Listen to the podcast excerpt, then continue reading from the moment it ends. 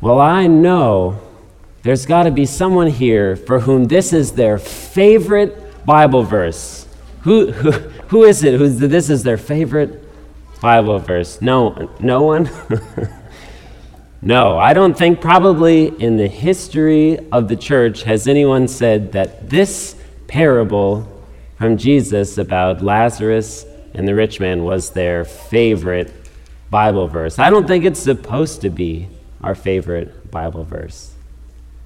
But how about another? How about the Beatitudes? You know, the Beatitude, they're in both Matthew and Luke.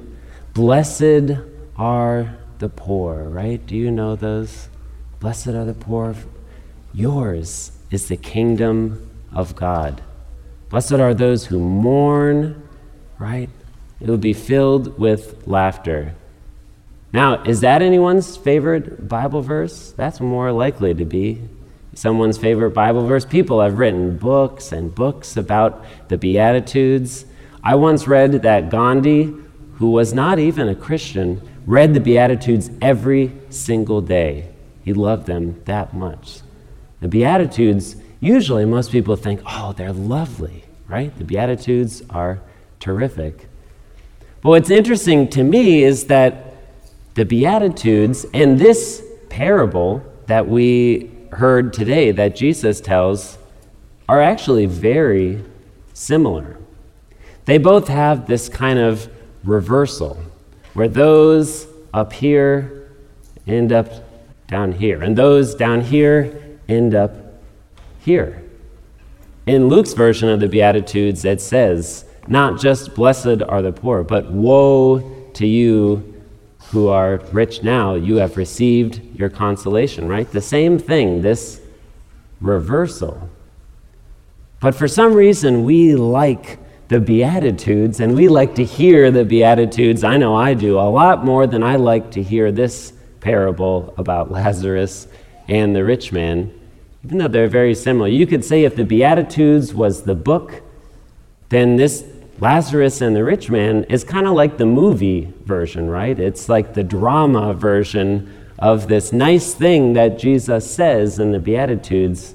Here we see it acted out with characters. And they're kind of exaggerated. You have the rich man really a caricature of him, right? He's so he wears fine linens and purple robes and the fanciest clothes every day, right? Not just sometimes, but every day. And he has these feasts, not just every once in a while, but every day, right? It has us picture someone who's not just rich, but like addicted to his riches. Every day he has to do these things. And then on the other end, we hear about Lazarus, who's like the lowest of the low. Really almost invisible. People don't see him. He sits at the gate of the rich man, and he's so helpless that even dogs come and lick his wounds, and he can't do anything about it, right? Like repulsive. So we get the extremes. It's as if Jesus said, oh, All right, you liked the Beatitudes let me put it in practice and take it to the extremes and see how much you still like it. But actually, I think there's even more than that that makes the parable different. Something that the parable has that really makes it difficult for us. And it's not just the high, high of the rich man and the low, low of Lazarus, and then the reverses the parable deals with that space in between, the distance between them. The, rich, the parable deals with this distance. In fact, it even calls it, it has a name for it. It says the chasm. The parable says that there is this chasm between the rich man and Lazarus. And I think it's the chasm that makes the parable difficult for us. And I think it's difficult because we know, we feel the chasm. I think all of us know this feeling of the chasm. And I bet you have a moment. I know there's a moment that I feel the chasm. In this case, the between the rich and the poor, right? When I'm getting on to 275 and I'm on that ramp, and maybe you're waiting, and there might be a guy with a cardboard sign, and he starts walking along the cars, and, and he gets right about in front of your car. Do you feel that need to check? My door's locked. but you don't want to do it, you don't want to be obvious, but you just kind of want to check. You feel that tension there. That's the chasm. That's the disconnection this separation that we feel, that kind of feels like fear, uncertainty, the chasm, right? Because it's not just that that person needs something. All of us have needed money at some point, right? And our friends need money. We help them out. But there's something about this stranger. We feel this chasm between us. It's not just between the richest and the poor, right? This chasm we feel between people just who are different from us. Really, in any way, they look different. They come from a different place. They speak a different language, and we feel a chasm between us. Happens, you know, in, our uh, political discussions, if you can call them discussions, right? I stand here and I have my talking points, and I kind of lob them over this way, and you stand over here and you have your talking points and you lob them over that way, but it's like there's always this gap, right? Very rarely does someone does it end up with coming together, right? It's like we have this chasm between us who are different. We have it among people that we love too, where a chasm will develop, and sometimes we don't even know what it is, but it's like we can't reach them. There's something there that we can't seem to cross. There's this haunting poem by a poet named Stevie Smith, and it talks of it's kind of her version of Lazarus and the rich man, I think. And there's this man who drowns, and he's out in the water. He goes too far out, and his friends see him, but they don't realize he's drowning. And you have this voice of him as if it's the, the dead man speaking and saying, I was, I was waving. I was not waving, I was drowning. And his friends say, Oh, that was just like him, though. He was always playing around, you know, he was always horsing around, and we didn't know. And the drowned man says, No, no, no, my whole life long, I was not waving, I was drowning, I was always too far out. Do you feel that sometimes? There's people we know very well, but it's like they're too far out. There's a chasm between us. There's something, we maybe can't describe it, but we can't connect either. Something missing. We have these chasms even within us, right? And the separation between sometimes what we say we believe and what we do are often different things. Even Paul himself in the book of Romans talked about this. You know, the, the thing that I, I know I want to do, I don't do it. And the thing I don't want to do, I do it. This chasm, even within ourselves, between what we want to do and what we actually do. We have these chasms in our own lives, and I think we all feel that.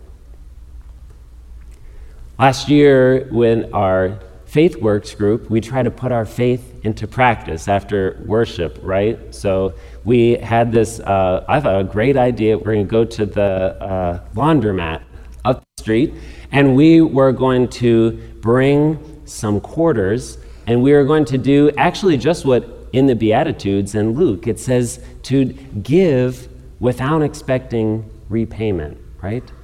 To love your neighbor without expecting anything in return. And so that was the idea. We're just going to go up to the laundromat and we're going to pay for people's laundry. Take these quarters and pop them in the machine and pay for people's laundry. We weren't doing it as, you know, to go out and get new members. We expected nothing in return. It was to go out and share, just share an act of kindness with someone else.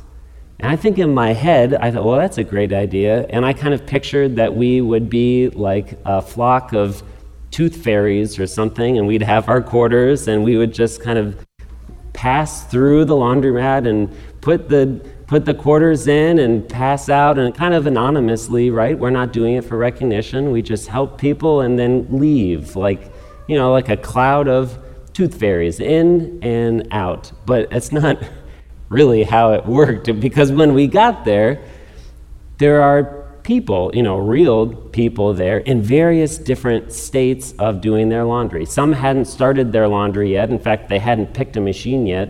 So we, okay, well, what machine should we put it in? Some had already done their laundry and they weren't doing any more laundry.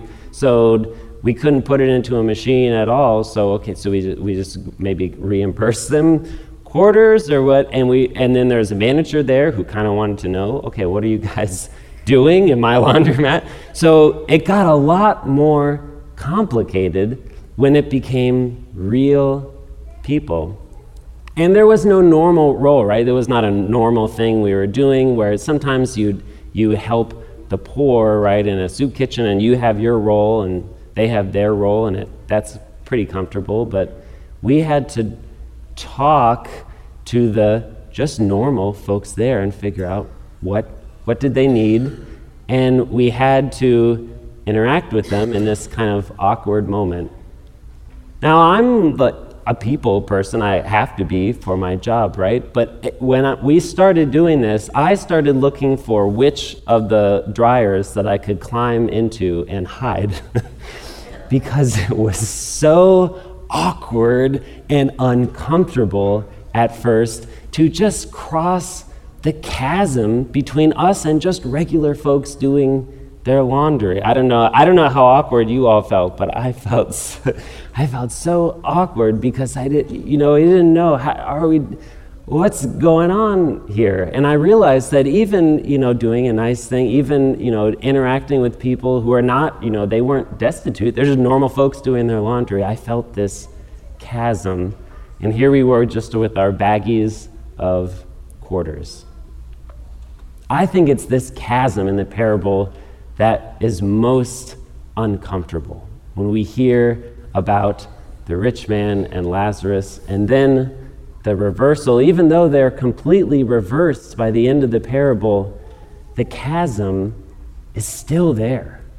That separation between them, it doesn't change. There's still this distance between them, and that's painful.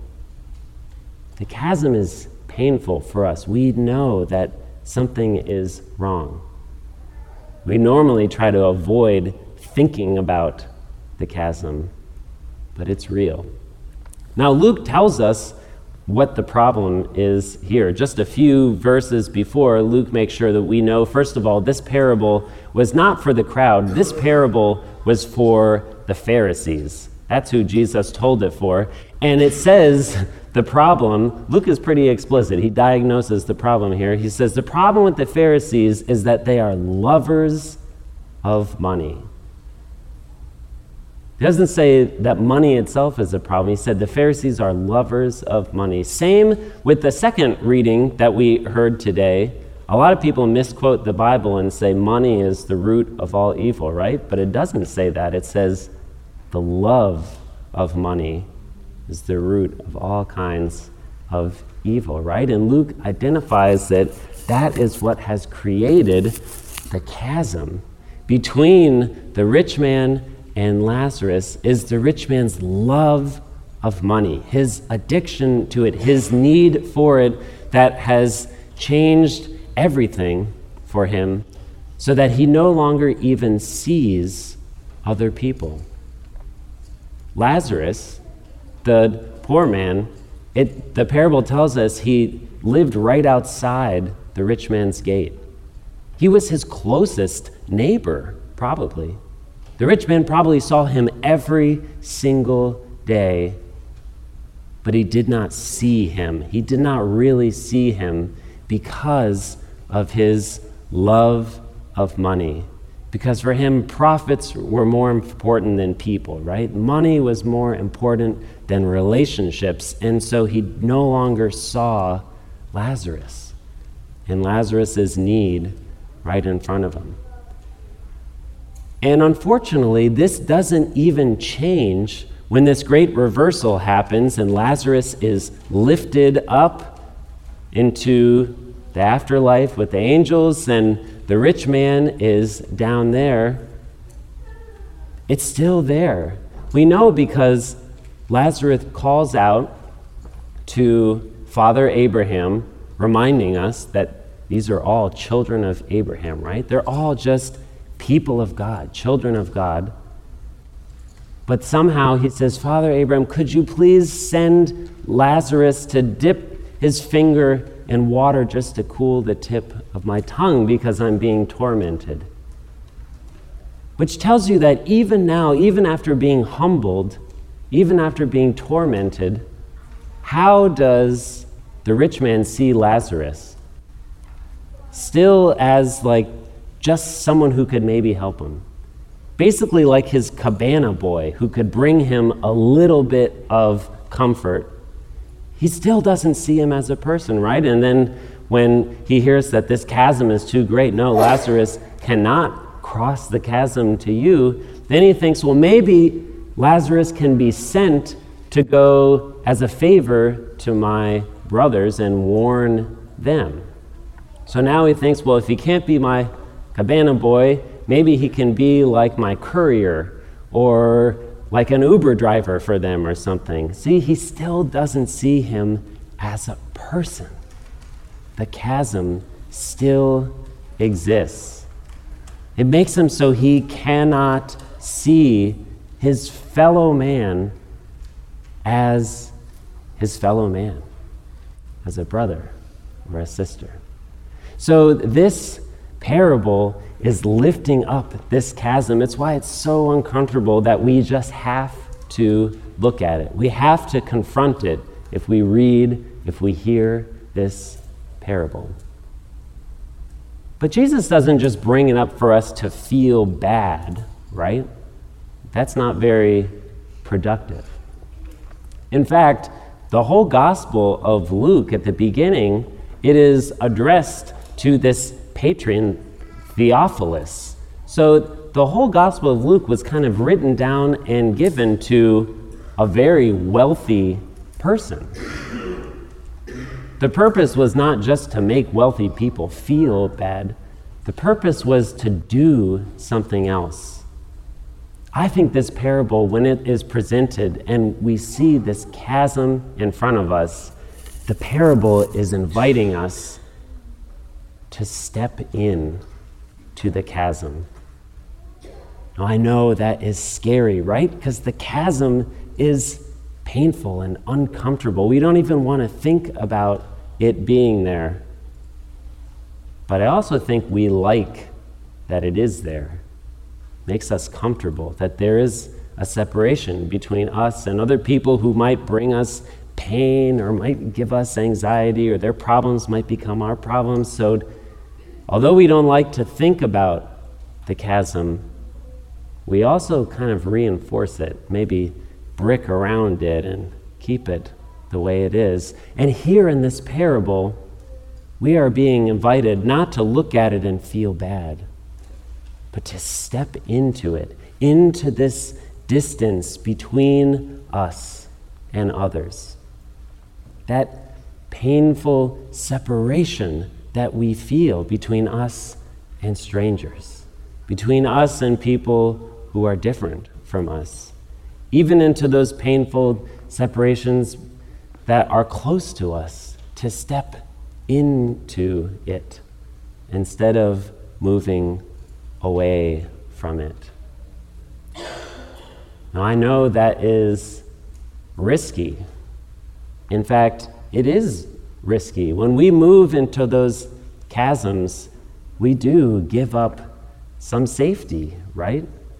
When we get closer to others, we are more likely to be hurt by them or to lose something. It's true. But the parable wants to tell us that we are in more danger on this side of the chasm than we are entering into the chasm, even though it is scary.